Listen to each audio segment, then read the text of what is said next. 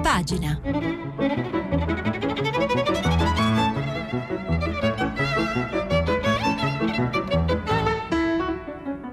Questa settimana i giornali sono letti e commentati da Paolo Lambruschi, inviato del quotidiano Avvenire.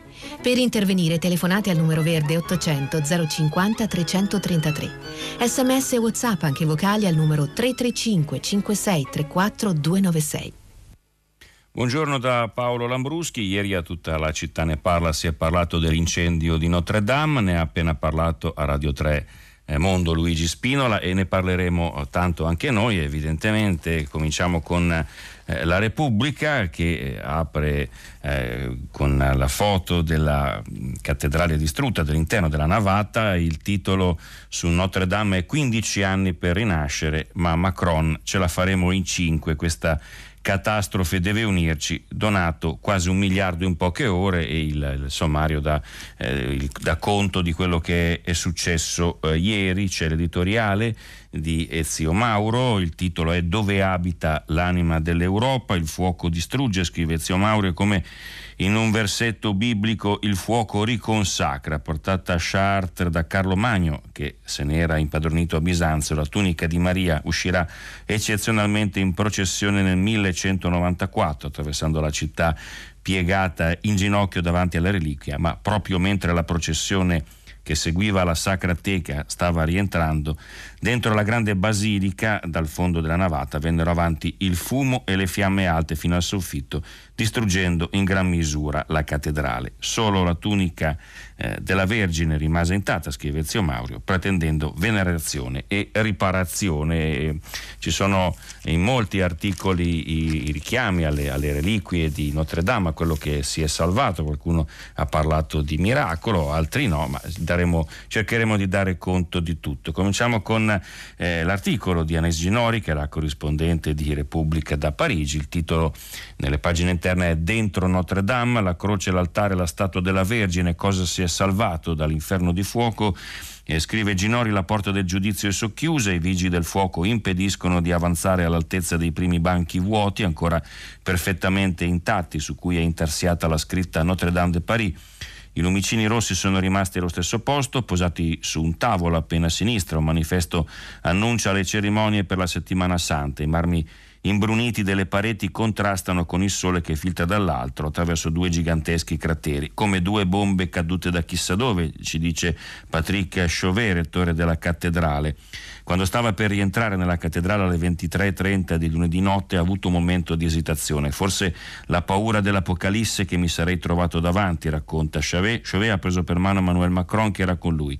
Ci siamo fatti forza, mentre il robot dei pompieri procedeva tra le macerie, con l'intervento ancora in corso all'esterno, Chauvet ha cercato con lo sguardo la statua della Vergine, l'ho vista in piedi, ho pensato a un miracolo. Nostra Signora ci protegge, anche la croce dorata sopra all'altare maggiore è salvo, eh, è salva brilla come un'apparizione in fondo all'abside, oltre il cumulo di macerie che occupa la navata centrale, in cui si vedono pezzi del telaio di ferro della Flash, l'aguglia che fino a lunedì svettava sopra Notre Dame. Il gallo in rame che si trovava in cima è stato ritrovato tra i detriti, un po' ammaccato, le reliquie che conteneva si sono bruciate. I pompieri sono invece riusciti a estrarre nella notte la corona di spine che la tradizione attribuisce a Gesù Cristo e la tunica del sovrano San Luigi, una parte del tesoro di Notre Dame. Sembra una giornata di lutto, scrive ancora Ginori su Repubblica, con la polizia che presidia le strade come dopo un attentato e le autorità che si presentano a ondate per portare il cordoglio a Monsignor Chauvet, rettore della cattedrale, 67 anni, già responsabile della Basilica del Sacro Cuore, al viso stanco ma cerca di sorridere. Non avrei mai pensato di ricevere così tanta solidarietà da tutto il mondo. È la dimostrazione che questa è la casa di tutti. Arriva il gran rabbino di Francia, Mid Corsia, leggono un salmo insieme. Se l'Eterno non ti costruirà, chi lo farà? È il titolo del salmo. Poi il rettore della moschea di Parigi, Dalil Bubacor, che si asciuga le lacrime. Anch'io ho pregato la Vergine Maria.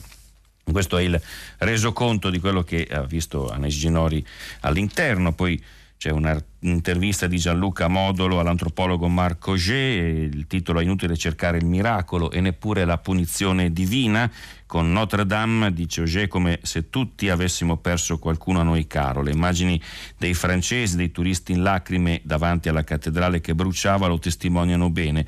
Quando succedono cose del genere si soffre, come davanti alla perdita di vite umane. C'è qualcosa di profondo che ci lega a questi luoghi, a questi simboli. Per noi eh, tutti così familiari. Alla voce affaticata, il teorico dei non luoghi, il giorno dopo l'incendio che ha colpito e, gli chiede Modolo cosa rappresenta questa, questa, chiesa, è un simbolo di unione per tutti i francesi, anche i non credenti riconoscono a questo luogo un posto importante nelle loro vite, chi non ha un ricordo o non si è scattato una foto lì davanti, anche oggi è stato così, con la caccia a un ricordo, credo che ci sia qualcosa di quasi carnale nell'attaccamento a questa chiesa, Notre Dame, situata nel cuore della capitale francese, è il cuore stesso di Parigi, poi modulo, modulo di domanda l'immagine della croce integra tra le macerie, a molti è parso un simbolo di speranza e lui dice credo si sia salvata solo perché era ben protetta, tutto qui, non ci vedo nessun simbolo della verità della croce o cose di questo genere, sì è vero qualcuno ha parlato di un miracolo, c'è sempre gente che vede e crede nei miracoli, io no, poi daremo conto anche ovviamente di altre interpretazioni fatte da credenti. E eh, poi all'interno sempre eh, ci sono altre foto che documentano eh, quello che è successo, ci sono poi due interviste ancora di, di, di Repubblica, una ad Alberto Angela che dice quanto sono fragili i nostri tesori, per proteggerli serve investire eh, quando appunto la domanda che gli fa Luca Fraioli è che impressioni le hanno fatto le immagini dell'incendio. Mi è sembrato che stessimo perdendo un grande testimone della storia. Notre Dame non ha solo un valore architettonico o monumentale al suo interno si sono svolti capitoli di storia che studiamo sui libri. Tutti noi ricordiamo l'incoronazione di Napoleone grazie al famoso dipinto di Jacques-Louis David però quello è solo uno degli eventi che per secoli hanno avuto come scenario la cattedrale. Visitare Notre Dame era come fare un viaggio indietro nel tempo. L'altra domanda è eh, la storia è piena di incendi devastanti che hanno distrutto città e monumenti, colpisce che possa avvenire nel XXI secolo, quando le tecnologie di prevenzione e intervento vanno ben oltre i secchi d'acqua con cui si cercava di domare i roghi di un tempo. Già, risponde Angela, sembrava impossibile che potesse accadere con quella velocità. La seconda cosa che mi ha colpito colpito è la rapidità del dramma dell'evento dell'altro ieri. Nel giro di una serata, tra l'ora di cena e quando si va a letto, un monumento che sembrava solido e indistruttibile è stato aggredito in quel modo e semidistrutto. Questo rappresenta un monito per tutti, dice Alberto Angela, dobbiamo essere consapevoli di quanto queste meraviglie del nostro patrimonio siano fragili. Basta veramente poco per provocarne la distruzione. Patrimonio nostro perché non è solo dei francesi, ma dell'umanità intera. Disastri come questo ci devono spingere ancora di più a promuovere la loro protezione e la loro conservazione. L'altra intervista è ad Antonio eh, Paolucci, che è uno storico dell'arte ed è stato eh, sovrintendente a lungo eh, della, dei, dei, poi ministro per i beni culturali, ex direttore dei musei vaticani. Il tema è eh, che tipo di restauro bisogna ispirarsi. L'intervista è di Francesco Erbani. Il titolo è Parigi si ispira al restauro eseguito nell'Ottocento. Eh, Notre Dame è il prodotto di una complessa stratificazione, gli domanda Erbani, che va almeno dal XII alla metà del XIX secolo. A quale di questi strati occorre riferirsi nel restauro? Senz'altro all'ultimo, dice Paolucci, al restauro guidato da Eugène Emmanuel Viollet-le-Duc, il quale si ispirò ai modelli culturali della reinvenzione del gotico. Sua è l'aguglia che abbiamo visto abbattersi divorata dalle fiamme e l'aguglia è il primo degli elementi architettonici che deve essere ricostruito. Viollet-le-Duc praticava un'interpretazione dell'antico che mirava alla ricostruzione perfetta di un'opera che al tempo aveva deteriorato. La sua impostazione prevedeva di riportare il monumento a un'ideale e originaria completezza. Così è accaduto per Notre Dame che a quel tempo versava in condizioni di abbandono, ma la domanda è non teme che si possa realizzare un falso? Da questo punto di vista, dice Paolucci, era eh, già falsa la situazione eh, precedente all'incendio. Lei quindi sostiene la formula del com'era dov'era, esattamente risponde così si sono ricostruiti la Fenice a Venezia e il Petruzzelli a Bari, anche su questo immagino ci sarà poi eh, molta discussione, molto eh, dibattito. Vediamo gli altri titoli che ci sono in, in prima pagina. Sulla Repubblica, veniamo alla politica, la notizia eh, del giorno di ieri sera era la, le dimissioni della eh, Presidente del PD dell'Umbria Catiuscia Marini, scandalo sanità si dimette la Presidente eh, PD, nelle pagine interne i titoli Umbria Marini lascia dopo l'alta di Zingaretti serve eh, responsabilità e c'è un'intervista di Goffredo De Marchis alla governatrice che dice l'ho fatto per me non per il partito malato di giustizialismo eh, non è corretto dire che mi sono sentita mollata dal partito. Sicuramente alcune dichiarazioni mi hanno sorpreso e ferito. A chi si riferisce ex governatrice Marini gli domanda De Marchis ho letto le parole di Calenda, quelle delle coordinatrici di Micheli, pensavo che il PD del 2019 fosse una forza riformista e garantista, non una comunità eh, di giustizialisti, mi sbagliavo. La domanda poi è il PD quindi l'ha costretta al passo indietro? Non è vero, non è così, dice stavo ragionando da un po' su come ritrovare la libertà di difendermi, non potevo essere un presidente in carica che si deve proteggere da accuse ingiuste, rimanere presidente avrebbe limitato le mie possibilità di reagire, non l'ho fatto per il partito, l'ho fatto eh, per me. E poi la domanda è sulle intercettazioni, alcune intercettazioni chiama, la chiamano in causa, buste coi nomi, segnalazioni. Catiuscia Marini risponde per il momento ho ricevuto un decreto di perquisizione che conteneva l'avviso di garanzia. Tendo di essere chiamata dai magistrati, fino ad allora dell'inchiesta non parlo e non dico nulla neanche adesso. E poi alla fine dice la vera la domanda è la vera paura di Zingaretti sono le elezioni europee e i sondaggi, lei si sente sacrificata sull'altare dell'ipotetico sorpasso del, PG, del PD sui 5 Stelle? Risponde non so di questo timore, ma sa che penso, se fossi stata un presidente uomo dal PD non avrebbero fatto quelle dichiarazioni. E poi l'ultimo tema del giorno, sempre politica, è il caso dei, dei porti chiusi. Eh, ieri la direttiva Salvini ha provocato una reazione da parte dei vertici eh, della, della, difesa, migranti l'ira dei militari è il titolo per la circolare di Salvini, non può dare ordini a noi, l'articolo è di Alessandra eh, Ziniti che scrive Matteo Salvini agita il fantasma di 500 terroristi pronti a sbarcare in Italia cioè, tra le centinaia di migliaia di migranti in fuga dalla Libia in guerra per giustificare la nuova direttiva che come aveva anticipato la Repubblica ha firmato per tenere lontano dai porti italiani la Marionio di Mediterranea di nuovo in missione. Ma questa volta il già fragile equilibrio con i colleghi di governo, già messo alla prova appena 24 ore prima con il botta e risposta sui porti chiusi con la ministra della difesa Trenta e con Luigi Di Maio, non regge. L'irritazione che serpeggia i piani alti della difesa per quella che viene ritenuta un'indebita ingerenza di Salvini attraverso i vertici delle forze armate e arriva fino al Quirinale che esprime preoccupazione per la nuova direttiva. Il presidente Mattarella anche nella sua qualità di capo supremo delle forze armate, parla al telefono con la 30, deciso a seguire con estrema attenzione il caso. E poi veniamo al Corriere della Sera, titolo di apertura, anche qui con la foto della distruzione all'interno della cattedrale annerita, Notre Dame risorgerà, il titolo tra virgolette, le parole sono di Macron che dice in cinque anni opera eh, completata, corsa agli aiuti da tutto il mondo, le cronache sono curate da Stefano Montefiori, la promessa sulla cattedrale tornerà presto ancora più bella, questo è il titolo all'interno, Macron si impegna a ricostruirla in cinque anni entro le Olimpiadi, doppio allarme ritardi, indagine che viene fatta per incendio volontario. Poi c'è il racconto fatto da Marco Ivarisio, inviato a Parigi, riguarda i pompieri, sorrisi e applausi ai pompieri, il blitz sotto le navate, poi l'ordine salvate le torri, i Marisio li ha incontrati per le strade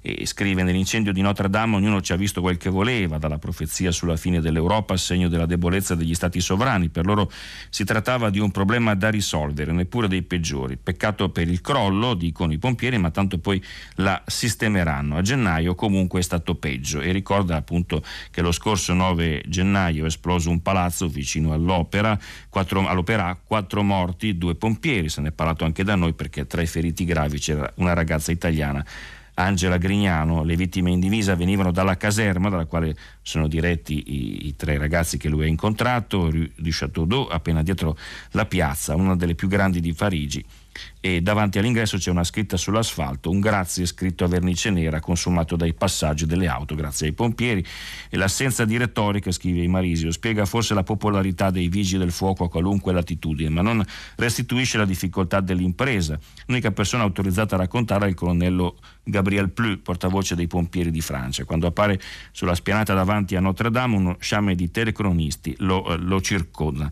E dice abbiamo deciso in corso d'opera, il vento giocava contro di noi, soffiava forte, in cima alla cattedrale creava dei mulinelli, la cosa peggiore. I nostri quattro comandanti si sono dovuti dare una priorità, il salvataggio dei due campanili, anche perché temevamo che potessero crollare. Con un lungo giro di parole anche il colonnello Pleu arriva al punto. C'era da fare una scelta, le coperture e l'aguglia erano condannate fin da subito e quando l'aguglia ha dato segni di collasso, gli uomini dentro alla cattedrale sono stati fatti uscire di corsa, sono stati sostituiti da Colossus, un robot a quattro ruote e quattro oggetti d'acqua gelata che servivano a raffreddare la temperatura interna. Mancavano 40 minuti al crollo. Da quel momento abbiamo concentrato ancora di più i nostri sforzi sullo spegnimento del fuoco dall'esterno. La caduta ci ha permesso di intensificare il lavoro sulle torri perché non avevamo più il timore del fuoco che poteva colpire i nostri eh, uomini dall'alto. La scelta di eh, lasciare al suo destino la Guglia, costruita nel 1860 dall'architetto eh, Viollet-le-Duc, non è stata davvero tale perché, eh, scrive Imarisio, in realtà non c'era alternativa. E questo documenta un po' quello che è successo eh, l'altra sera. E poi c'è una, un reportage di Aldo Cazzullo sul popolo davanti a Notre Dame, rabbia, violoncelli, solidarietà. Scrive Aldo Cazzullo, il giorno dopo il sentimento più diffuso è l'orgoglio, la generosità. Notre Dame appare spogliata, ci piove dentro, lo splendido rosone del transetto destro è irriconoscibile, la vetrata non c'è più, eppure la cattedrale resiste, resistono le torri, i portali, l'abside e sopra il transetto la statua della Madonna. Notre Dame tiene duro come la Francia, dice fiera una mamma per consolare la bambina in monopattino, in lacrime più per la ressa che per la Chiesa. La pista del terrorismo, dice ancora Cazzullo, appare improbabile, all'aeroporto Charles de Gaulle per i voli dall'Italia hanno ripristinato i controlli pre-Schengen, ma la polemica è sull'incuria, sulla gigantesca installazione di tubi da cui è partito l'incendio e che ora è lì, in, intatta e inutile, come una maledizione. Macron promette che oggi in Consiglio dei Ministri si parlerà solo di costruzione, si può fare in cinque anni, ha detto, gli esperti ne prevedono almeno 20 e già si discute se l'intervento debba essere dichiarato eh, visibile o se invece sia meglio rifare tutto com'era e dov'era. Si affaccia Renzo Piano che ha l'atelier qui vicino e assicura che il problema non si pone, bruciato il tetto, ma la volta di pietra è quasi integra. Il restauro insomma non deve spaventare, i cantieri sono sempre luoghi di solidarietà e poi il vescovo Jacquier, l'ausiliare di Parigi, che dice stanno arrivando offerte da tutto il mondo, dall'Iraq, dal Sudan e anche da posti eh, poverissimi. Questo è il resoconto di quello che ha, fatto, che ha, scritto Aldo Cazzullo su quello che è stato il, il dopo, il giorno dopo a, a Parigi e poi segnalo ancora eh, tra gli articoli del Corriere, che dedica anche, anche, questo giornale molte pagine al giorno dopo il Rogola, l'intervista di Francesco Giambertone a Paolo Vannucci, che è un ingegnere italiano. Avevo previsto i rischi e avvisato le autorità e dice comincia tutto a fine 2015 dopo gli attentati in Francia, il Centro Nazionale di Ricerca Scientifica di Parigi dove lavora Vannucci lancia un appello per progetti di carattere scientifico a, ter- a tema terrorismo. Così spiega Vannucci, metto su un'equipe e lavoriamo a uno studio di cui ero responsabile sulla sicurezza della cattedrale. Le scoperte della sua squadra sono rilevanti al punto che il rapporto finale sui possibili attacchi viene secretato, ma negli studi si imbatte in un'altra scoperta. Notre Dame è a forte rischio incendio. Il 20 aprile 2016 facciamo un sopralluogo, ci fanno entrare nelle comble, la carpenteria di legno sotto il tetto, lì ci rendiamo conto immediatamente che c'è un pericolo enorme, palese. Le capriate di legno del XIII secolo sono difficili da raggiungere da eventuali soccorsi, in più tutto quel legno è sormontato da un tetto di piombo che in caso di incendio, pensiamo subito, si sarebbe fuso rapidamente, impedendo lo spegnimento sia dall'interno che dall'esterno. Anche qui poi c'è un'intervista a Renzo Piano di Elvira Serra, Piano della ricostruzione, il legno è una buona idea, dice, veniamo poi agli altri argomenti che sono sulla prima pagina del Corriere di oggi, porti chiusi ai migranti, generali contro eh, Salvini, gli articoli sono scritti da Alessandro eh, Trocino e da Fiorenza Sarzanini, eh, il titolo dell'articolo di Trocino è Scontro sulla direttiva antimigranti, l'ira della difesa, Salvini eh, sconfina e poi c'è l'approfondimento retroscena scritto da Fiorenza Sarzanini, il titolo è Ingerenza inaccettabile, non prendiamo ordini dal Ministro dell'Interno, lo Stato Maggiore e la linea decisa con Palazzo Chigi, scrive eh, Sarzanini, accade tutto intorno alle 11 di ieri quando la nuova direttiva di Salvini per impedire alle navi con i migranti di entrare nelle acque italiane viene notificata allo Stato Maggiore dal, dal, della Difesa, ma arriva anche alla Marina e alla Guardia Costiera. L'ordine è perentorio. Oltre alla Polizia e alla Finanza, le autorità militari di polizia destinatarie del presente atto ne cureranno l'esecuzione, a partire da ogni possibile forma di notificazione e intimazione agli interessati e la stretta osservanza. Quanto basta per scatenare l'ira dei generali che si definiscono scioccati e indignati per un'ingerenza senza precedenti. Il giro di telefonate coinvolge i comandi, dice Sarzanini, ma anche i consiglieri militari dei vari ministri, compreso quello del Presidente del Consiglio Conte. Ci sono contatti anche tra la difesa e il Quirinale, eh, perché sono stati gli stessi vertici delle forze armate a invocare un intervento del Colle.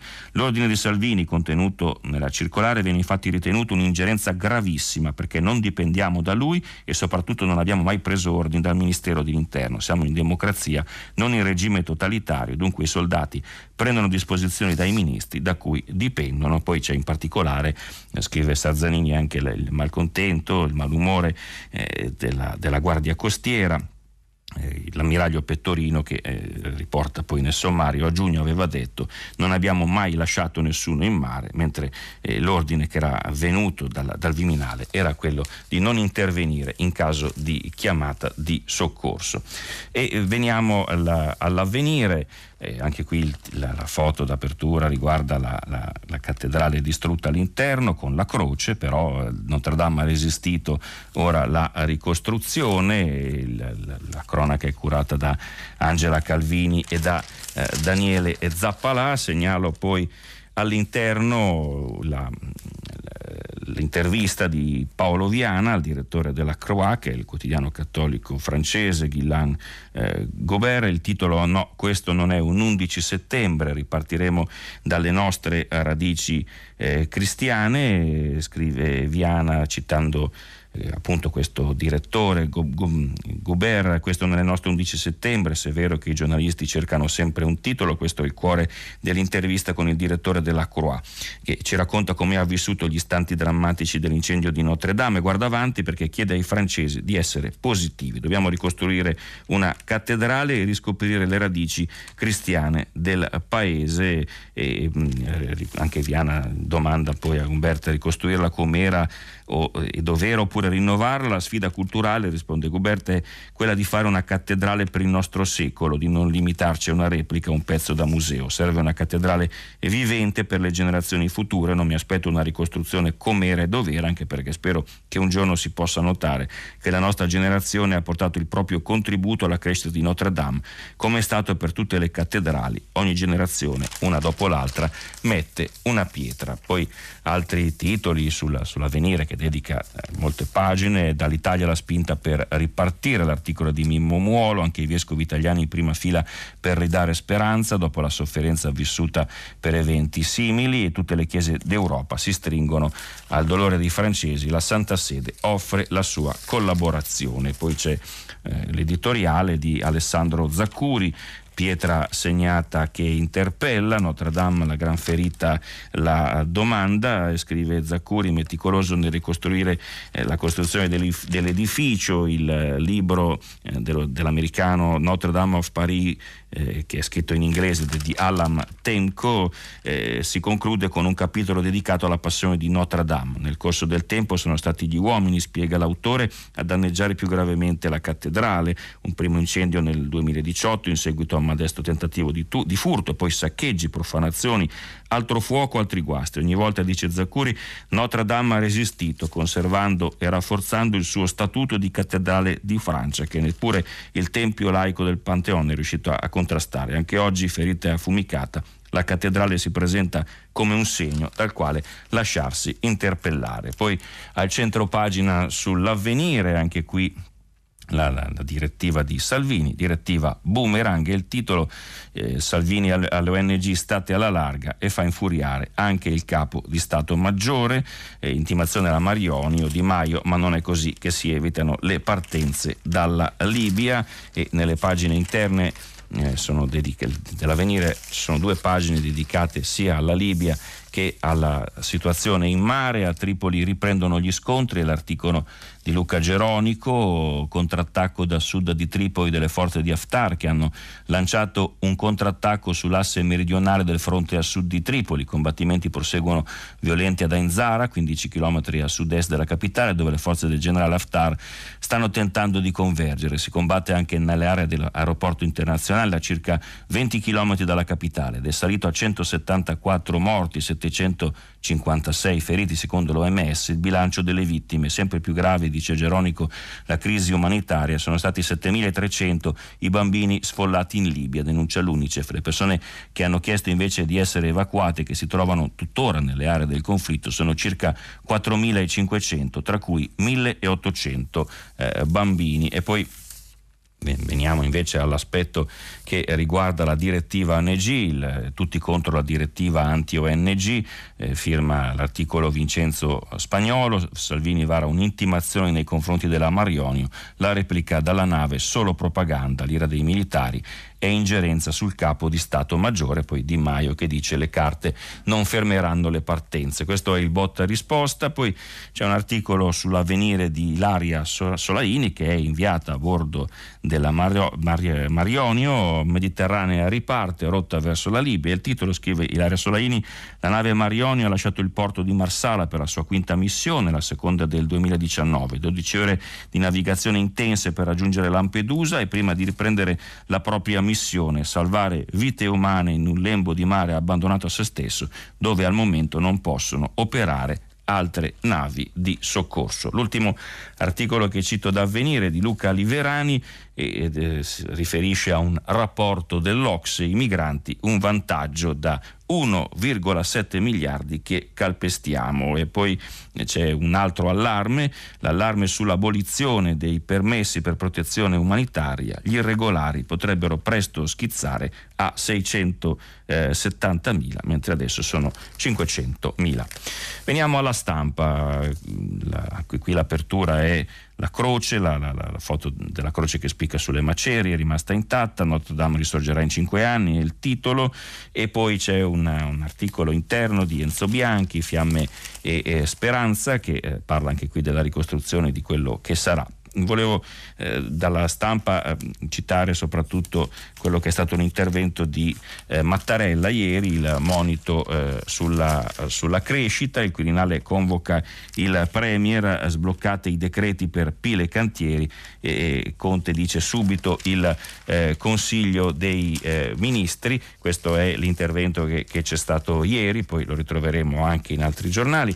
Per quanto riguarda invece Parigi c'è un reportage che ha la stampa di Leonardo eh, Martinelli che è andato nei quartieri islamici tra collette sospetti, la Chiesa già i soldi ed è una, un articolo che racconta appunto la testimonianza anche di, di, un quartiere di immigrati appena 6 km a nord di Notre Dame, venuti alla Goutte d'Or, ma in una distanza così breve, scrive Martinelli, l'atmosfera cambia. L'area intorno alla cattedrale era occupata ogni giorno prima del dramma da una fauna eterogenea di turisti stranieri e comitive in arrivo dalla Francia eh, profonda. La Goutte d'Or invece è un quartiere di immigrati in gran parte africani, magrebini e musulmani. Ieri in una stradina accanto al mercato dell'Olive si gira Ahmed, 43 anni di origine marocchina ma francese, ci tiene a dire la sua sul dramma, come lo chiama, terribile perché Notre Dame non è solo una cattedrale cattolica ma un simbolo per tutta la Francia, Attisa, attira così tanti turisti e genera posti di lavoro e di quelli qui abbiamo più bisogno, soprattutto per i giovani. Poi è un luogo di culto dove si venera Gesù che è pure un profeta per la nostra religione. Pian piano si forma un capannello di soli uomini che, che si vedono in queste stradine, scrive eh, Martinelli, sembra l'obiettivo è spiegare al giornalista italiano con gentilezza e determinazione che mica siamo contenti perché è andata a fuoco una cattedrale cattolica e, e dice poi ieri diversi esponenti del mondo musulmano francese hanno, speso, hanno, espresso prontamente solidarietà nei confronti dei cattolici e in generale dei francesi per il, il dramma di, di Notre Dame. Ma poi ritorna da Ahmed e dai suoi amici nel mezzo di questo quartiere, la Cuddora, si dichiarano impermeabili a ogni tipo di manipolazione online, ma si chiedono comunque chi ci sia dietro questi incendi. Uno di loro sottolinea che la Chiesa cattolica aveva bisogno di soldi per il restauro di Notre Dame, ora con il rogo i soldi li troveranno. Un altro invece dice che è un vantaggio per Macron in difficoltà con i gilet gialli. Adesso così si parla d'altro, c'è chi invoca la frase ricorrente, l'ho visto su internet. Insomma, riaffiora inesorabile quella tendenza al cospirazionismo così diffusa nelle popolazioni più povere meno istruite, anche in un quartiere come la Côte d'Or e in effetti poi ci sono state state davvero molte fake news eh, sulla, eh, sulla, vicenda anche della, del, dell'incendio a Notre Dame. Poi vedremo anche una, un articolo in particolare. Il messaggero, caos decreti, l'alto là eh, del colle. Mattarella riceve Conte, troppe modifiche ai DL di crescita e sblocca cantiere, ripassino dal Consiglio dei Ministri. Banca Italia intanto lancia l'allarme eh, spread e avverte scoglio IVA all'Italia senza cordata e il governo rinvia. Questo è il titolo che apre il, il, il messaggero che si concentra sulla politica economica, eh, mentre poi c'è la foto al centro pagina, la fotocronaca si poteva evitare, riferito alla, all'incendio di Notre Dame, la corsa dei mecenati per ricostruire, raccolti 700 milioni, Macron dice restauro in eh, 5 anni. Ma torniamo appunto alla, a quello che è la situazione della politica economica con gli articoli di Luca Cifoni e Jacopo Orsini, arriva lo stop del colle, crescita e sblocca appalti ai tempi supplementari eh, tutto da rifare, scrivono i decreti sblocca cantieri e crescita dovranno tornare al Consiglio dei Ministri per essere di nuovo approvati nella loro forma definitiva. L'indicazione arriva direttamente dal Quirinale che attende ormai da settimane per la firma i due testi approvati rispettivamente il 20 marzo e il 4 aprile con la formula lasca del salvo intese. In tutti questi giorni le bozze in circolazione tra i palazzi romani si sono progressivamente infittite, assorbendo una serie di norme anche molto rilevanti sui temi più disparati. Ancora nelle ultime ore ne veniva annunciata la pubblicazione imminente in gazzetta ufficiale, quando in realtà non era stato ancora formalizzato il passaggio al colle. Venerdì scorso il Ministero delle, dell'Economia e della Finanza era pronto a inviare il testo, ma il Ministero dello Sviluppo si è inserito per aggiungere ulteriori correttivi. Così Mattarella, ricevendo ieri il Presidente del Consiglio Conte, ha voluto mandare un messaggio chiaro. La richiesta all'esecutivo è di stringere i tempi e sottoporre un nuovo esame in Consiglio dei Ministri i provvedimenti nella loro forma definitiva. A quel punto il Capo dello Stato potrà dare il via libera. I due decreti, eh, dicono ancora Orsini e Cifoni sul messaggero, i due decreti erano passati al vaglio del governo ancora prima del documento di economia e finanza al quale sono collegati perché le stime di crescita del DEF incorporano l'effetto positivo sul PIL atteso per i prossimi mesi. Proprio sul DEF, ricorda, sono in corso le audizioni in Parlamento. Ieri è stata la volta di eh, Banca d'Italia, Istat e Corte dei Conti, è arrivato qualche riconoscimento per la prudenza dell'impianto generale, accompagnato però da avvertimenti per i rischi e le incognite che si pongono per il futuro, così Banca Italia ha quantificato in 11 miliardi in tre anni il costo dell'aumento dei rendimenti su titoli di Stato da un anno a questa parte.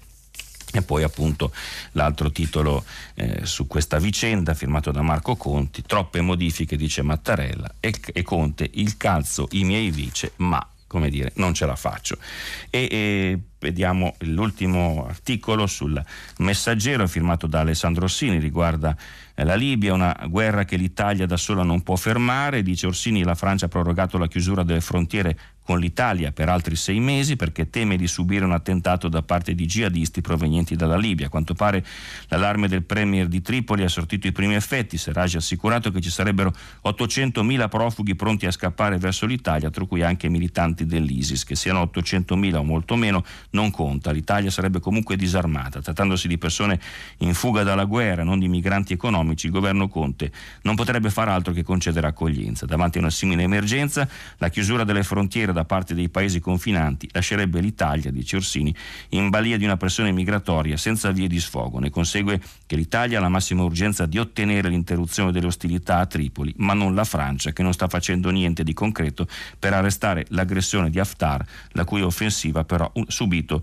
una battuta d'arresto. In questa fase, in cui le forze in campo sembrano bilanciarsi, dice Orsini, tutto dipende dal pagamento degli stipendi. Vincerà chi avrà più forze economiche per arruolare i soldati. Veniamo al fatto quotidiano che apre con la politica, le liste di Salvini, inquisiti, riciclati e due amici del mare, queste sono secondo il fatto le liste degli europei, candidati ad Matteum, dice l'occhiello della Lega. C'è Guerra in Libia e rissa in Italia con la foto di Salvini e Di Maio, Matteo si crede premier, alt da Di Maio, l'editoriale di eh, Marco Travaglio invece riguarda l'Umbria, è arrivato il conto, spiace per Zingaretti, appena arrivato alla segreteria del PD, scrive Travaglio, e che non ne ha certo selezionato la classe dirigente, ma quello che sta accadendo con lo scandalo della sanità in Umbria, rinvio a giudizio della deputata Michaela Campana per falsa testimonianza su Mafia Capitale e la fine delle indagini sul governatore calabrese Oliverio and These Friends è la resa dei conti finale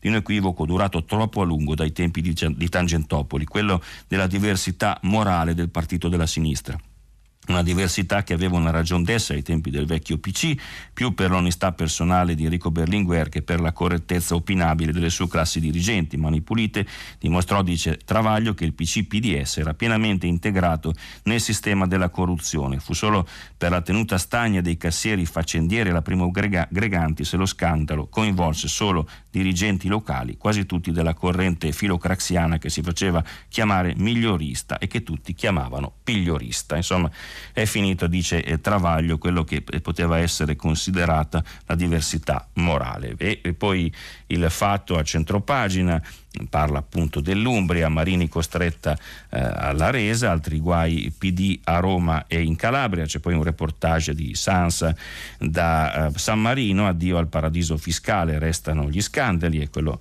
che c'è dietro secondo loro al, caso eh, Gozzi, poi il rogo di Notre Dame, eh, Parigi primo allarme ignorato, il nuovo tetto non sarà in legno, questo è il, il titolo, e poi un articolo di Selvaggia Lucarelli che riguarda appunto le fake news che ci sono state, sono stati i sovranisti, anzi no, i musulmani, il, l'occhiello è evidente, follie.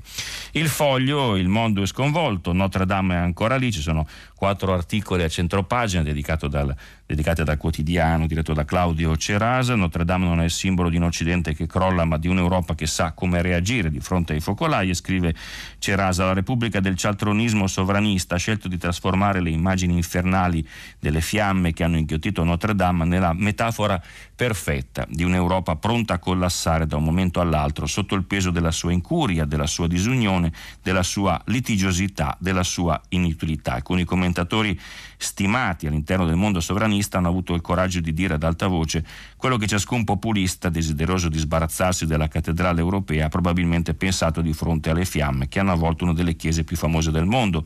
Era sopravvissuto alle barbarie della, rivoluzione francese, della comune, ma non a quella della Francia liberal libertaria di Macron, ha scritto Marco Gervasoni, professore della LUIS, editorialista del Messaggero, e, po- e pochi istanti dopo di lui un altro volto molto apprezzato nel mondo sovranista, Diego Fusaro, non sappiamo, dice Cerasa, se anche lui con cattedra in qualche università, ha detto che l'immagine dell'aguglia in fiamme, niente meno, fa riflettere sul destino dell'Europa tutta. Voler dare un significato politico a un incendio, dice Cerasa, è un gioco che non denota una grande predisposizione ad analizzare con profondità i, i, problemi complessi del mondo, ma se vogliamo stare al gioco di, di qualcosa possiamo dire che l'immagine della cattedrale salvata dalle fiamme, eh, la guglia e parte del tetto sono crollati resto retto, le immagini dei pompieri che furono, fortunatamente hanno scelto di non seguire il protocollo suggerito da Trump che, da Trump, che aveva invitato con un, a spegne, con un tweet a spegnere le fiamme con i Canadair, le immagini dei francesi che hanno scelto di passare la notte a cantare e pregare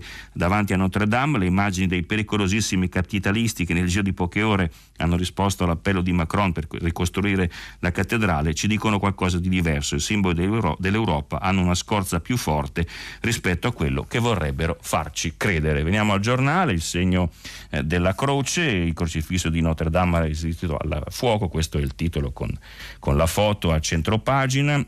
Così rogo di Parigi riacceso alla fede, è il titolo dell'articolo di Stefano eh, Zurlo, poi alcuni interventi, il vero nemico, la nostra sciatteria, dice Giordano Bruno Guerri, Stefano Zecchi sul restauro, la Chiesa rifatta, copia senza anima, poi altri temi, editoriale di Antonio Signorini sui conti pubblici, il governo ha mentito aumenta l'IVA e poi in arrivo i terroristi, Salvini chiude i porti e i militari si ribellano. Infine Laura Cesaretti si dimette la governatrice eh, PD, sinistra al voto tra eh, gli scandali e dà conto appunto sia della posizione di Catiuscia Marini che di quello che è accaduto nella giornata di ieri.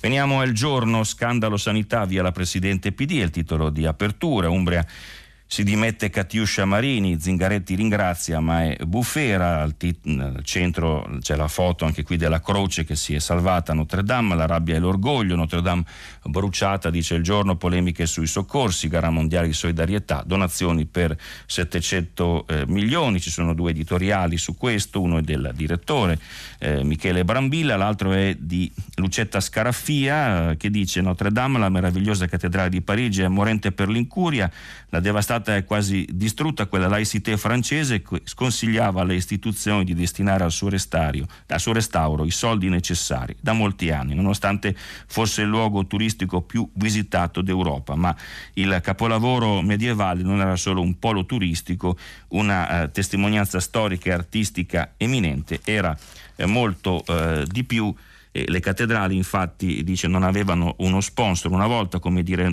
diremo oggi, ma erano costruite con le offerte delle gilde dei mestieri cittadini, il contributo dei più abbienti e dei più poveri, uniti nella fierenza di dotare la loro città di una chiesa bellissima. E dice eh, c'è questa polemica che c'è anche questo, mm, quest, nell'ignorare il, il, il, problema che c'era, è stata offesa anche questa memoria. Veniamo a Libero, Macron chiude i confini, facciamo la stessa cosa, di sbarchi non ne vogliamo più, l'articolo del direttore Pietro Senaldi, l'editoriale di Feltri, lezione da Notre Dame, i francesi sono peggiori degli italiani, foto eh, cronaca dedicata a due politici a centropagina, Toninelli eh, taglia fondi ai treni dei pendolari e spalanca le porte ai migranti e l'occhiello è mai visto uno del genere, Umbria, Marini travolta dall'inchiesta, ne ha combinate di tutti i colori, si dimette la Presidente Dem. Veniamo al manifesto che apre con il caso Cucchi, le scuse del carabiniere pentito alla sorella Ilaria, mi dispiace, al centro il, lo scontro tra Salvini e i vertici dell'esercito, battaglia navale il titolo, e poi eh, un, articolo di cui do conto rapidamente di, di, Palma di Libera, Libera contro il decreto sicurezza, il virus nei beni confiscati alle mafie, scrive Marino di Palma, la vendita effettuata al miglior offerente, questa frase inserita all'interno dell'articolo 36 del decreto sicurezza. Rischia di frantumare tutta l'idea alla base eh, della legge sul riutilizzo pubblico e sociale dei beni sequestrati e confiscati alle mafie. Dopo 23 anni dall'approvazione della legge, frutto della petizione popolare sostenuta da un milione eh, di firme, dopo una storia nuova e straordinaria per l'antimafia sociale, aperta anche e soprattutto da quelle esperienze di riuso sociale dei beni, quelle sette parole riescano di demolire i principi del riuso pubblico e sociale. Se i soggetti privati con diritto di prelazione, tra l'altro per le fondazioni bancarie, possono acquistare i beni confiscati per scopi propri, se il miglior offerente è la regola con cui si può acquistare un bene, è chiaro che le logiche del libero mercato rischiano di entrare con arroganza nella normativa sui beni confiscati mettendo a dura prova il valore sociale del riuso. Questo è l'allarme lanciato sul manifesto da Marino Palma di eh, Libera e poi l'ultimo tema è Notre Dame sarà ricostruita in cinque anni. E l'ultimo giornale Sole 24 ore apre con Banca Italia, lo spread taglia il PIL dello 0,7% nei prossimi tre anni, questo è il resoconto dell'audizione eh, di ieri, poi al Premier il dossier all'Italia Atlantia, trasporto aereo convoca Conte un vertice a Palazzo Chigi per chiudere il battibecco tra Salvini e Di Maio e poi speculazione record sulla volatilità, le borse sono in allarme, dice il Sole 24 ore. Noi abbiamo chiuso la rassegna stampa, vi aspetto dopo la pubblicità per il filo diretto. Paolo Lambruschi, inviato del quotidiano Avvenire, ha terminato la lettura dei giornali di oggi. Per intervenire chiamate il numero verde 800 050 333. Sms WhatsApp anche vocali al numero 335 56 34 296. Si apre adesso il filo diretto di prima pagina. Per intervenire e porre domande a Paolo Lambruschi, inviato del quotidiano Avvenire, chiamate il numero verde 800 050 333. Sms e WhatsApp anche vocali al numero 335 56 34 296. La trasmissione si può ascoltare, riascoltare e scaricare in podcast sul sito di Radio 3 e sull'applicazione RaiPlay Radio. Siamo di nuovo insieme, vi ricordo che stiamo pubblicando i vostri messaggi anche vocali sul sito di Radio 3, intanto cominciamo a leggerne qualcuno, molti si riferiscono ovviamente alla reazione ai titoli di, Notre Dame, ok va bene, è andata a fuoco Notre Dame, tutti lì a dire fiumi di parole perché fa audience che oscura anche il dramma di ciò che succede in Libia, sepolcri imbiancati, dice un ascoltatore, eh, donato un miliardo in poche ore, dice Francesca, e per i poveri esseri umani richiusi nei campi in Libia torturati, uccisi, per loro non ci sono oh, soldi, la vita di un bambino vale sicuramente più di una Notre Dame, credere nel miracolo di un Dio onnipotente che lascia bruciare la cattedrale più importante del mondo ma salva la croce dall'incendio a sud, insomma questi sono i, i messaggi, basta Notre Dame, parliamo di esseri umani. E veniamo allora ad ascoltare le, le, le vostre domande. Partiamo con la prima telefonata, pronto? Pronto, pronto, buongiorno Lambruschi, sono Claudio Cortese, telefono da Roma, io mi associo agli ultimi sms che lei ha letto.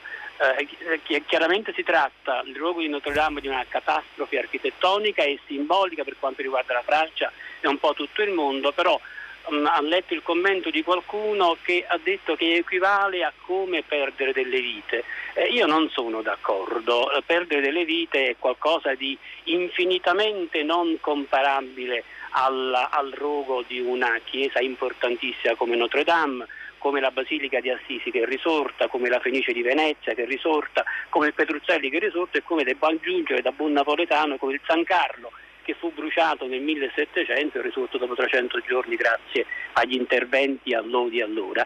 Mm, vorrei che lei mi continuasse a commentare su questo issue di paragonare un rogo pazzesco, una perdita alla perdita di vite umane, che non mi sembra, non mi sembra il caso. La ringrazio. Eh no, ringrazio lei, nel frattempo leggo anche un altro messaggio che completa quello che lei ha detto, Notre Dame potrebbe essere paragonato al vitello d'oro, guardiamo meglio a un vero risveglio eh, spirituale e, eh, sono abbastanza d'accordo, nel senso ieri era il momento dell'emozione, la serata di lunedì che abbiamo vissuto davanti agli schermi molti parigini hanno vissuto in diretta è stato un momento di grande emozione, come dicevamo anche ieri c'è la forza dei simboli, c'è la forza della memoria di quello che rappresenta Notre Dame sia per l'Europa, sia per la Francia, sia per credenti e non credenti e per quello che rappresenta anche per, per ciascuno di noi, ovviamente, per chi ha emozioni e ricordi legati a quella chiesa e a quel simbolo. Però effettivamente eh, adesso torniamo con i piedi per terra, insomma è il momento di tornare a parlare anche di altre vicende che riguardano gli esseri umani, che riguardano le vite, le vite che in questo momento sono sono in pericolo e, forse è il momento di tornare a pensare ad altro. Insomma, sono arrivati in poche ore tanti milioni per la, per la, ricostruzione, adesso si discuterà se sia meglio eh, quel tipo di restauro come era dovere oppure se bisognerà fare, come dicono altri, lasciare invece un'impronta della nostra generazione che peraltro ha eh, incustodito, come abbiamo sentito, questo patrimonio, perché poi alla fine oggi piangiamo, ma stato, sono stati commessi parecchi errori, quindi parecchia sciatteria, eh, al di là degli allarmi che hanno non hanno funzionato e le polemiche su questo. Quindi sono d'accordo, adesso eh, Notre Dame ha avuto lo spazio, resta questa, questa, ferita, però certamente non è paragonabile alla perdita di vite umane, ci sono sicuramente altri drammi su cui dobbiamo concentrarci, il primo peraltro è molto vicino a noi, è quello quello della Libia, non ci sono più testimoni in mare o non ci sono quasi più, ce ne sono molto pochi, sono ostacolati per documentare quello che sta succedendo, non ce ne sono in Sara, ma ci sono poi tanti conflitti dimenticati, non c'è solo la Libia e se un senso ha avuto anche questa, questa tragedia è quello proprio che dice lei di tornare a occuparci anche della vita umana in pericolo ovunque e noi su questo siamo colpevolmente indifferenti, sono d'accordo. Un'altra telefonata. Sì, buongiorno, sono Michele, chiamo da Udine. Sì. Senta, sì, io sto meditando e un po' soffrendo, un po' come tutti qui in Italia, per questa guerra in Libia e sto affrontando, studiando proprio la guerra civile spagnola e ha delle suggestioni forti per cercare di interpretare il presente. Ad esempio, alcuni mesi fa si guardava la Libia come un Vietnam che si poteva spaccare in due. Oggi invece la lettura di questa guerra civile libica sembra più mh, interpretarsi come la guerra civile spagnola con un Haftar che ricorda Franco. Però questo Franco oggi non viene sostenuto in maniera convincente e convinta. Anche l'Italia sta facendo un passo indietro. Anche la Francia, prima dei fatti terribili di Parigi, sembra aver fatto un passo indietro. A me sembra, e questo ovviamente problematico, che invece Haftar può essere l'uomo che risolve, nel senso che, concludo, l'ONU fa benissimo intervenire in queste situazioni di crisi, sappiamo però che in Africa non risolve i problemi, mentre l'ONU può intervenire solo dopo una situazione di risoluzione non democratica, perché qui ci vuole una dittatura, diciamo, osservata e controllata dall'esterno che risolve i problemi interni di questo paese che vive probabilmente di rendita in futuro a creare problemi. Michele, lei dice delle cose scomode, però io non sono d'accordo su, su diverse cose che lei ha detto. Anzitutto il paragone tra, tra, Franco e Haftar mi sembra davvero improbabile, nel senso Haftar è una, una creatura eh, di Gheddafi, che poi è, andato, con cui è entrato in disaccordo, è, andata, è andato a vivere a Langley, eh, esattamente accanto alla CIA per tanti anni, c'è stato per vent'anni e poi è stato riscoperto in occasione del, del golpe eh, su cui eh, c'è ancora molto da chiarire che è costata la, la vita e la guerra civile, la vita di Gheddafi e la guerra civile in Libia. E poi eh, appunto c'è questa guerra civile che è una guerra eh, di bande, di clan, insomma, per una guerra che sembra poi, come sempre le guerre in Africa, perché c'è anche questo aspetto che va considerato, che è una guerra di interessi, dove ci sono gli interessi degli attori occidentali, ci siamo noi, c'è, c'è la Francia, ci sono i vicini, quindi ci sono eh, i paesi confinanti, c'è l'Egitto, c'è, c'è, il Chad, poi ci sono le altre potenze islamiche, c'è la Turchia, c'è l'Arabia Saudita, c'è il Qatar, quindi ci sono una serie di rivalità che si sono divise tra Haftar e Serraj. Eh, la, la, Libia eh, ha un governo che controlla poco più che la capitale, che è quello di Serraj, però è riconosciuto dalle Nazioni Unite, c'è stata la conferenza a Palermo lo scorso novembre e c'era stato un piano di pace che Haftar comunque aveva sottoscritto. E quindi proprio mentre viene attuato questo piano di pace, ci doveva essere la conferenza sulla Libia che era annunciata per arrivare poi ad avere un'istituzione unica governativa, ma non solo, la Libia in questo momento ha due banche centrali, non ha solo due governi, ha un duplicato di istituzioni e ovviamente anche tante milizie e due eserciti e questo tentativo di, di, unificare politico è fallito, è fallito per colpa di Haftar, quindi da questo punto di vista c'è un tentativo di, di colpo di Stato, in quello è corretto quello che dice Serraj, che pur essendo un uh, primo ministro con poco potere è quello che viene riconosciuto come tale dalla legalità internazionale. E ovviamente poi ci sono i rumors, ieri Alberto Negri sul manifesto, grande esperto, faceva capire come la, la, il gas appena scoperto dall'Eni faccia gola ai francesi, quindi probabilmente dietro questa avanzata ci sono ragioni non solo politiche ma anche economiche. E poi bisogna ridare, questo sì, unità al paese perché eh, da questo dipende molto della nostra uh, sicurezza. Sappiamo benissimo che cosa rappresenta il problema dei migranti, c'è il dramma che stanno vivendo i migranti nelle celle, sia quelle riconosciute dalla, uh, dall'UNHCR, quelle diciamo ufficiali che non dovrebbero esserci, ma almeno consentono l'accesso all'UNHCR e alle, alle ONG e, e, poi ci sono quelle non ufficiali dei trafficanti dove accadono cose indicibili, dove non sappiamo quante persone eh, ci sono, però queste persone eh, vogliono venire in Europa, quindi quale sarà il loro destino? Devono tornare a casa? Che ruolo può giocare l'Africa? Insomma, questa pacificazione diventa sempre più necessaria per diverse ragioni, non solo umanitarie evidentemente. Eh, al momento però non si intravedono eh, soluzioni, però andare, eh, lasciare ad Haftar eh, il potere sarebbe veramente calpestare, eh, io credo, la legalità internazionale. Ha sottoscritto dei patti, ha rinnegato questi patti, quindi anche se poteva essere l'uomo forte perché tanti dicono che poi alla fine lui ha provato il blitz ma fallito il blitz ora sarà molto difficile per lui prendere il controllo. Per cui occorre allora una conferenza di pace che metta, rimetta intorno al tavolo questi attori e noi probabilmente dobbiamo giocare come Italia un ruolo eh, chiave perché eh, chiaramente siamo il, il, paese che ha più, più, interesse alla stabilità libica essendo il nostro immediato vicino ma eh, avendo anche interessi noi e poi io aggiungo avendo anche a cuore la sorte di eh, decine di migliaia di persone che lì sono rinchiuse. Però al momento iniziative di questo tipo non ce ne sono, c'è stato questo incontro a Roma, ma anche qui ci si muove in ordine sparso, poi la faccio finta, se no parlo tutta, per tutto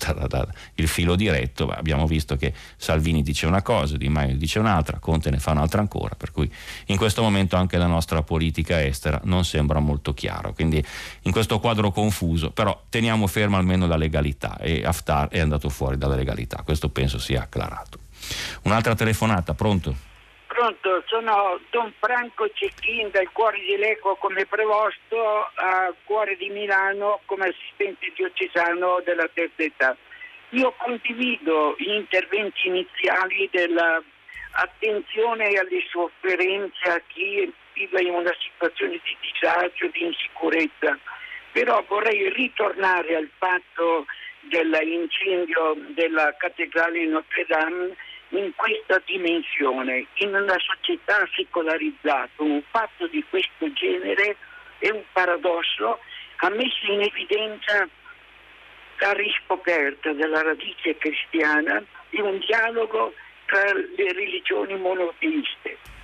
Guardare certe opere artistiche deve portarci a guardare alla tradizione non come qualcosa di passato, ma qualcosa che ci viene consegnato da trasmettere come senso vero. Macron ha usato questo linguaggio, la cattedrale Notre Dame risorgerà. Bene, siamo nella Pasqua, non solo come edificio, ma anche come riscoperta della bellezza dell'essere discepoli di Cristo. Grazie. Grazie Don Franco per questo intervento. Ci sono poco, c'è poco da aggiungere, molti, molti, articoli appunto segnalano della grande solidarietà delle, delle fedi monoteiste, per fortuna non solo le, le faccine segnalate da alcuni giornali di, su Al Jazeera dei, dei, musulmani insomma, che mettono il like per il rogo, la maggior parte dei musulmani per fortuna ha espresso eh, dolore per, questa, per, questo rogo, lo hanno fatto anche gli ebrei, e, insomma quindi diventa un qualcosa che unisce questa, questa, la riscoperta della tradizione che, che, ci unisce tutti, questo è, unisce credenti e non credenti, aggiungo io a quello che ha detto Don Franco, quindi un qualcosa di positivo in, in questo almeno c'è, in questa grande emozione. Poi appunto torniamo a parlare appunto delle, delle, delle sofferenze. Io leggo allora alcuni messaggi. Facendo riferimento alle vicende giudiziarie, Maria da Cagliari ricorda che ieri Soru è stato assolto con formula piena perché il fatto non sussiste, la notizia è relegata come la soluzione di Marino a poche righe frettolose. Io uh, la ringrazio di questa segnalazione, io mm, faccio anch'io mea culpa, c'era effettivamente una, una, una notizia che, che, dava conto di questo, non ricordo se, se, fosse sulla Repubblica o sul Fatto e non, lo, non l'ho letta, ma lo ricordiamo adesso, è stato assolto e aggiungo la tempistica, 12 anni, questo è un grande problema, appunto, giustamente un politico che ha un processo si dimette, Marini dice lo faccio anche per, per, difendermi meglio, politicamente le situazioni non sono più sostenibili, però bisogna dare conto poi anche di quella che è la, la situazione giudiziaria, anche con così tanto ritardo. Andiamo alla prossima telefonata, pronto? Eh, pronto? Buongiorno. Eh, buongiorno, senta, sono Antonio da Napoli. Sì. Eh, vorrei intervenire in merito alla venuta, mh, mm, è già qui in Italia, della ragazza svedese eh, Greta, eh, la quale come ben sappiamo eh, ci sensibilizzerà ulteriormente sulle tematiche di tipo ambientale. E a questo proposito, eh, vivendo qui a Napoli, eh, è notizia locale che ehm, in merito ai cosiddetti rifiuti eh, di mare è stata approvata eh, una legge molto importante che è la legge Salvamare eh, che è una legge estremamente importante perché permetterà ai pescatori che eh, fino all'altro ieri erano accusati di traffico di rifiuti di portare a terra la spazzatura eh, finita eh, accidentalmente nelle loro reti. E, ehm, e quindi mh, questo è estremamente importante eh, in merito all'attività che mh, eh, l'Italia eh, deve compiere ehm, in merito alla, al discorso estremamente serio del, del ripristino delle condizioni ambientali eh, soprattutto nei mari eh, e soprattutto mh, questa è una legge che consentirà eh, di seguire in Italia tutta una serie di attività di pulizia del mare eh, condotte fino mh, a qualche momento solo a livello sperimentale. Si creeranno delle isole ecologiche proprio in prossimità dei porti e già nella zona di Positano questo sta accadendo, per cui eh, gli stessi pescatori sono incentivati a raccogliere questo, eh, queste plastiche e a portarle nelle, nei siti appropriati e ad avere una certificazione anche sulla filiera eh, del, del, pescato. Eh, mi sembrava questa una notizia importantissima ehm, da dare e quindi eh, in questo caso eh, bisogna riconoscere dare merito uh, per la, l'approvazione di questa legge. Grazie. Grazie a lei per questa segnalazione Antonio. E, eh, si potrebbe semplificare dicendo che dalle isole di plastica si passa nel mare si passa alle isole ecologiche nei porti, una buona legge, io non la conoscevo, andrò a vedere.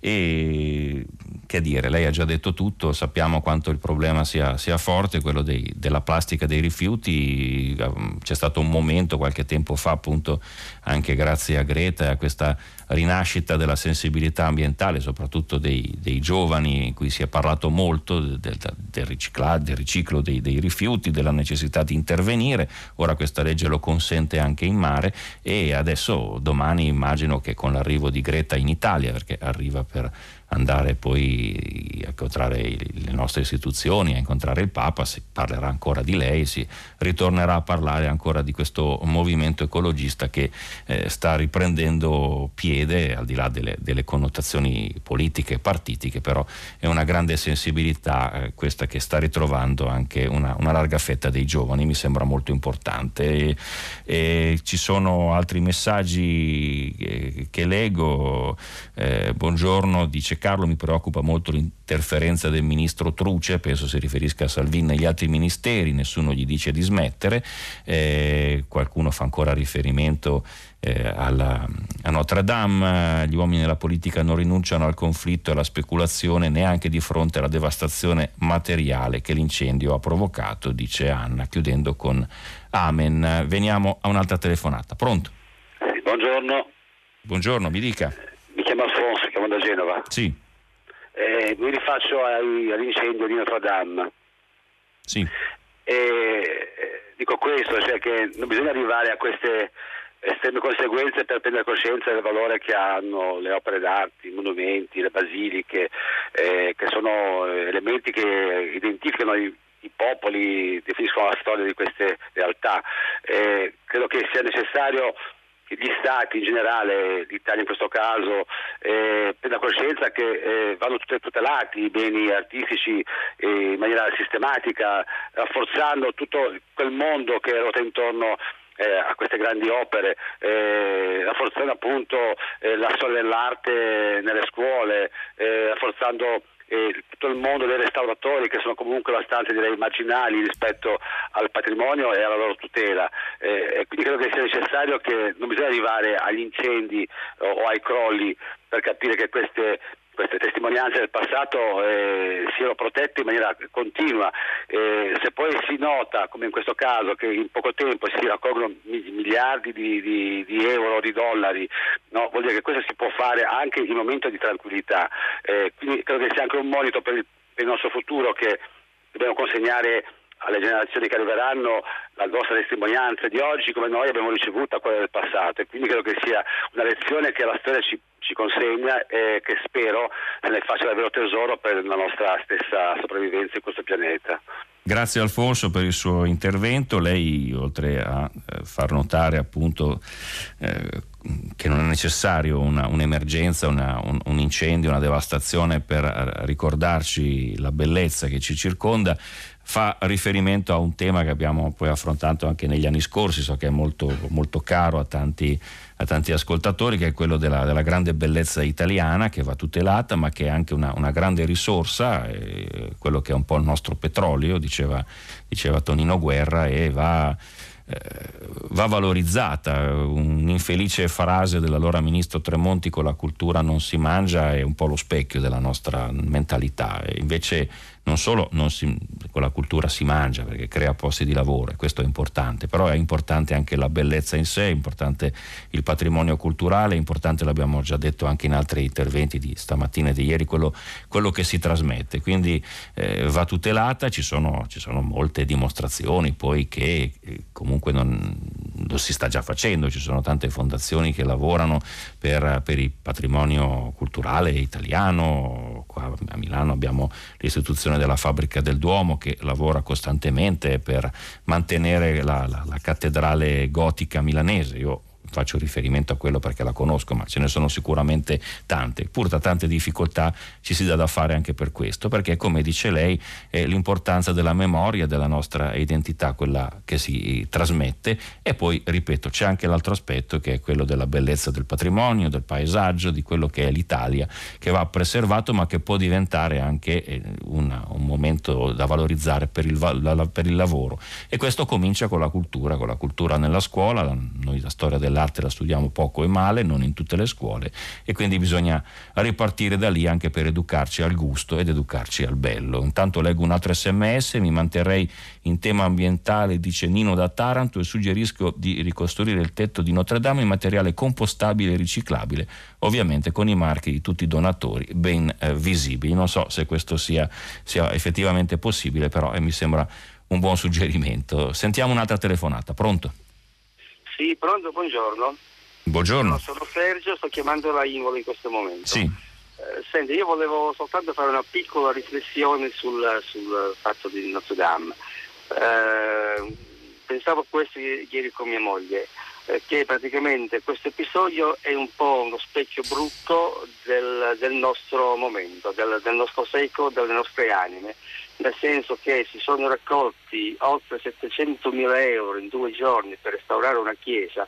Premetto che io sono un cattolico praticante, quindi la cosa mi dispiace molto, questo sicuramente, però non posso fare a meno di, di, non pensare che non, con la stessa veemenza, con la stessa dire, eh, impetuosità non si fa niente per cercare di eh, risolvere o perlomeno cercare di mettere un freno a quello che succede di brutto in giro per il mondo. Mi viene da pensare alla guerra in Libia, al caos che ha provocato Macron uccidendo Gheddafi e, e, eccetera eccetera con tutte le conseguenze che noi sappiamo mi viene in mente che si spendono 20, 30, 40, 50 euro per un cappottino per portare a spasso il proprio cane però non si fa niente perché un bambino mh, mm, si, si possa evitare che possano morire di sete perché c'è mancanza d'acqua in giro per il mondo. E questa è una cosa che secondo me deve portarci a riflettere.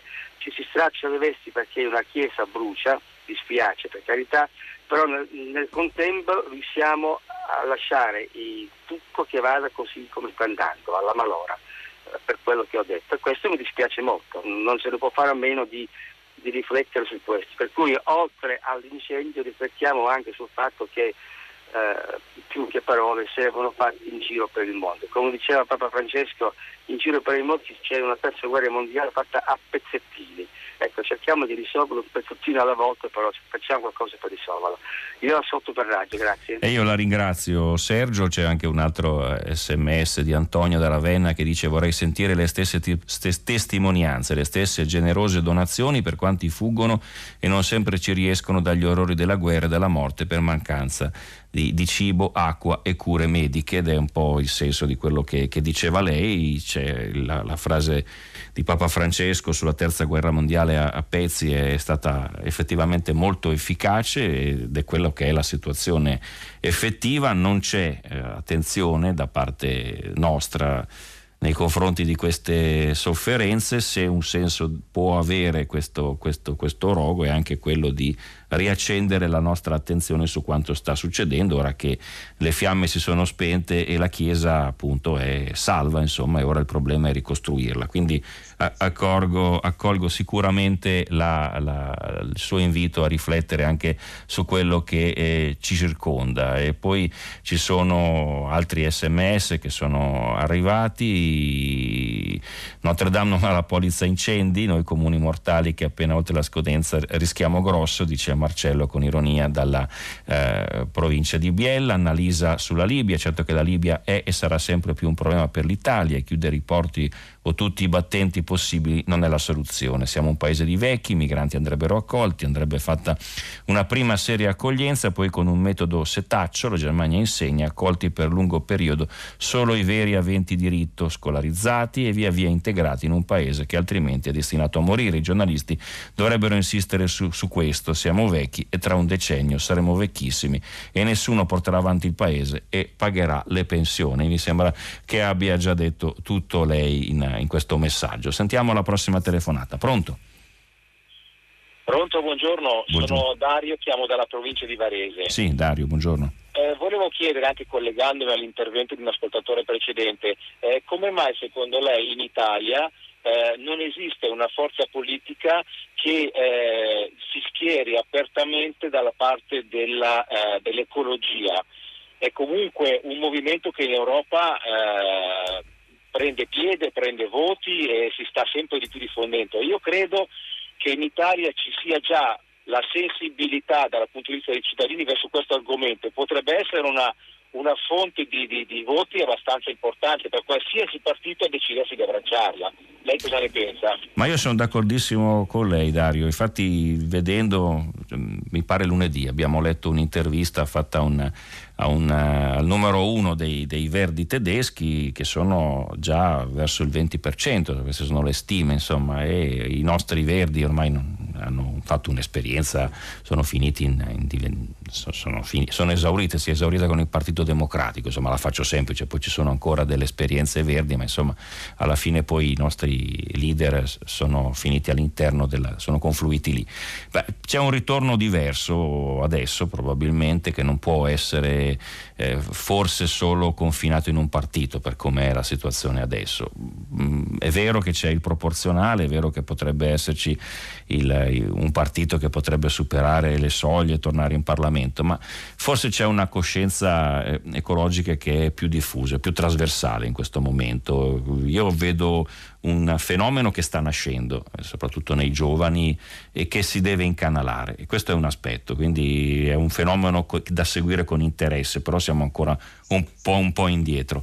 L'altro aspetto che eh, mi sembra interessante eh, vedere è che siamo ancora in Italia troppo, eh, ci siamo attardati su quelli che sono i problemi virtuali. Stiamo ancora guardando eh, la politica attraverso i talk show, facendo, ci siamo divisi in tifoserie, andiamo sui social, tiriamo fuori non esattamente il meglio di noi stessi, il problema è sempre quello dei migranti che viene agitato come uno spauracchio, eh, lo diciamo da, ormai da, insomma, da, da, tempo che bisogna tornare a concentrarsi sui problemi veri. Quando lo faremo probabilmente questo fenomeno riuscirà a diventare eh, partito perché quello, oppure a eh, diventare il tema di, di molti partiti perché eh, insomma, il programma ecologico non deve essere solo probabilmente di un partito ma deve essere un po' un qualcosa eh, che sta a cuore a tutti anche perché ormai eh, il, la sopravvivenza del pianeta è in gioco, insomma, è inutile drammatizzare troppo, però i cambiamenti climatici, quello che sta accadendo ci hanno messo di fronte a degli scenari che eh, sta, si stanno rivelando sempre più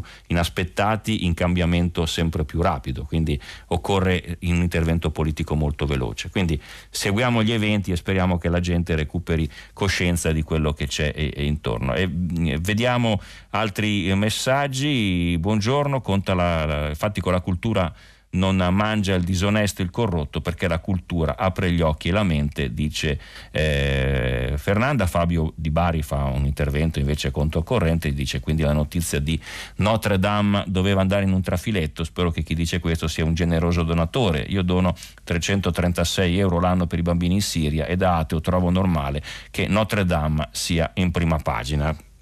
Certo non, ha, non, si discuteva l'importanza data, ma era il, appunto la necessità di dedicare la stessa attenzione anche ai drammi della, della, del mondo che ci circonda e che riguardano sofferenze, vite umane e guerre. Sentiamo un'altra telefonata. Pronto?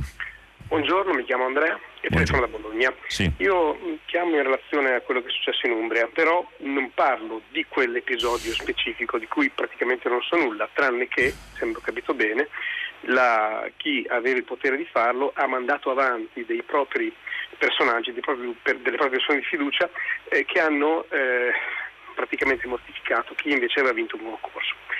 Però la mia, la mia riflessione, riflessione più generale parte da questo per dire, ma siamo sicuri che in una situazione di eh, complessità e di difficoltà eh, politica eh, sia abbia senso selezionare la gente per le competenze o non invece per la propria diciamo, eh, casacca politica. Cioè, eh, io metto nei panni di chi deve, mh, mm, deve comandare brutto, però insomma deve, deve dare eh, eh, ordini oppure far funzionare eh, un, dei meccanismi complessi.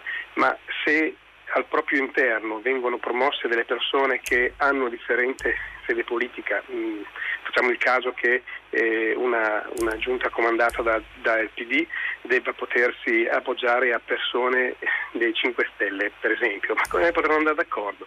Cioè, non sarebbe più importante avere persone di fiducia piuttosto che avere dei tecnici fantastici che però hanno idee completamente diverse io non so dare soluzioni, eh, è solo una domanda così. Beh, grazie, grazie, per la provocazione, però io lo spoil system, che peraltro viene applicato, lo, lo, lo riserverei solo ai, ai posti di come dire, comando più vicini alla giunta o all'amministrazione. Insomma, voglio dire, è chiaro che un addetto stampa o un, un consigliere economico deve, di, di, un, di, un, governatore, di, una, di, un sindaco, anche devono essere persone di fiducia e di, orientamento sicuro, perché è chiaro che vengono a sapere anche cose riservate, però la gestione della cosa pubblica, della sanità, deve essere decisa in base ai concorsi, questo lo, lo sappiamo, lo dice la legge, quindi il principio va stabilito. Le accuse alla, alla Catiuscia Marini sono quelle di aver fatto delle, delle raccomandazioni, sono quelle di aver eh, favorito anche persone in concorsi importanti come quelli di primario, insomma eh, privilegiando in, non la competenza ma appunto l'appartenenza, in questo caso si diceva ieri sul fatto a logge massoniche poi la cosa più antipatica è appunto persino la raccomandazione di, di, di, categorie protette, quindi c'era sempre sul fatto che ha marciato molto su questa vicenda, l'intervista a un disabile che si è visto passare davanti altre persone, insomma da questo punto di vista va preservato il, il, concorso pubblico perché invece è la competenza che deve essere un qualcosa che va oltre eh, l'appartenenza politica. Una persona è a servizio dello Stato e lo Stato non ha un colore politico, è un'istituzione che serve, sono diverse istituzioni che servono i cittadini. Quindi veniamo agli sms. Un anno fa, eh, mi, lei scrive un, un, ascoltatore, il 19 aprile del 18 insorge, insorgeva contro Daniel eh, Ortega la sua dittatura familiare, nonostante 561 morti, centinaia di prigionieri politici, migliaia di esiliati, il, un paese militarizzato, il popolo del Nicaragua non si arrende, ma i giornali italiani, a parte l'avvenire, non ne parlano, invece di cercare di capire e riferire su quello che succede laggiù, preferiscono rimanere fedeli ai propri miti, si domanda, e questa è una domanda interessante, effettivamente il Nicaragua è sparito da, da molti radar, non se ne parla eh, quasi più. Poi un riferimento una, alle trasmissioni che ci sono, quello che dicevamo sui talk show, incredibile, inammissibile da Floris, lo show comizio con la clac di Salvini, con un racconto tra l'arrogante e il pacioso, con fake news, volto a muovere la pancia degli italiani, dice eh, Rita, poi c'è un altro ascoltatore che invece dice vai Matteo, continua così, quindi possiamo dire anche in questo caso par condicio. Sentiamo un'ultima telefonata, pronto? Sì, buongiorno. Buongiorno. Mi chiamo Lorenzo, telefono dalla provincia di Cuneo. L'argomento è la pedofilia. Sì. Eh, io sono nato nel 1946 e sono stato ospitato da diversi collegi dal 60 al 66. In codesti collegi la pedofilia era quasi di prammatica, eh, praticata, sopportata e direi quasi supportata, nel senso che chi doveva eh, prendere provvedimenti non li prendeva perché conosceva la situazione. Mi ha molto stupito la settimana scorsa che si sia detto, in merito alla telefonata di un mio coetaneo o più di lì, perché non hai denunciato? Perché evidentemente l'atmosfera generale era che non si poteva denunciare. Eh, a questo aggiungo che mi ha molto sorpreso, per dirla con un eufemismo, la dichiarazione del vecchio Papa Ratzinger che tutta la pedofilia all'interno della Chiesa sarebbe stata originata dal 68. Io che l'ho vissuto penso che fra i tanti meriti e qualche demerito ovviamente del 68 ci, ci sia stato quello di chiarire eh, l'argomento sessualità, deviazioni e di dare maggior consapevolezza a chi ne era oggetto. Prima noi poverini non avevamo tante possibilità di denunciare, dovevamo subire perché l'atmosfera generale era quella. Questo è tutto, la ringrazio. Bene, grazie a lei per questo intervento su un tema scottante. Io sono, lo dico sempre, sono per la massima trasparenza, la massima chiarezza, sono contento per tutto quello che si sta facendo per fare luce su quello che è accaduto nel passato, sulle coperture che ci sono state, su tutte le complicità, le connivenze, non ci deve essere. Questo è una piaga che va estirpata dalla Chiesa, e questo lo dico da, da credente che, che, soffre per quello che vede, anche per le divisioni, ma lo dico anche da cittadino, proprio perché appunto poi eh, oggi i collegi non ci sono quasi più, ma ci sono comunque gli oratori, ci sono eh, persone che consegnano i propri figli al sacerdote e quindi deve essere una persona di massima fiducia e deve ovviamente rispettare i bambini, anche perché il Vangelo usa parole durissime contro eh, chi viola i bambini, quindi non può essere diversamente. Però non c'è solo quel tipo di pedofilia nella società, ci sono anche altre categorie, lo vediamo nelle notizie tutti i giorni che magari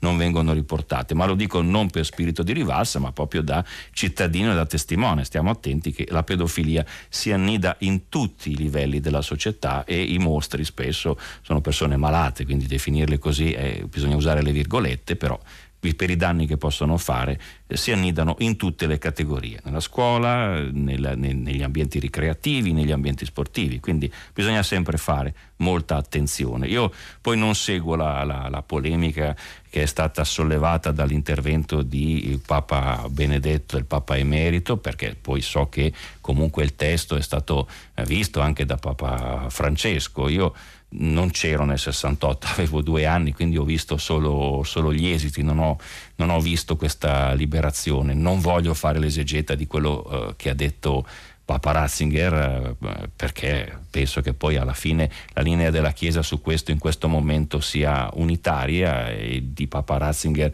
ho grande rispetto sia per quello che ha fatto sia per, per quello che ha fatto con le sue dimissioni, proprio dovute anche a questo tipo di scandali la sua, eh, la sua rinuncia è stata la denuncia più forte di quello che stava eh, succedendo. Il 68 probabilmente non ha, per dire quello che penso io, non ha tutte le colpe, ha ragione lei, certamente una parte di ragione ce l'ha, però ci sono state anche delle deviazioni da quel punto di vista e di questo va dato conto. Per oggi ci fermiamo qui, dopo il giornale radio Vittorio Giacopini conduce pagina 3 e alle 10 come sempre tutta la città ne parla, approfondirà un tema posto da voi ascoltatori. Potete riascoltarci sul sito di Radio 3 e noi ci sentiamo domani mattina. Paolo Lambruschi, inviato del quotidiano Avvenire, ha letto e commentato i giornali di oggi. Prima pagina un programma a cura di Cristiana Castellotti. In redazione Maria Chiara Berenec, Natascia Cerqueti, Marco Pompi, Gianfranco Rossi. Posta elettronica prima pagina chiocciolarai.it. La trasmissione si può ascoltare, riascoltare e scaricare in podcast sul sito di Radio 3 e sull'applicazione Rai Play Radio.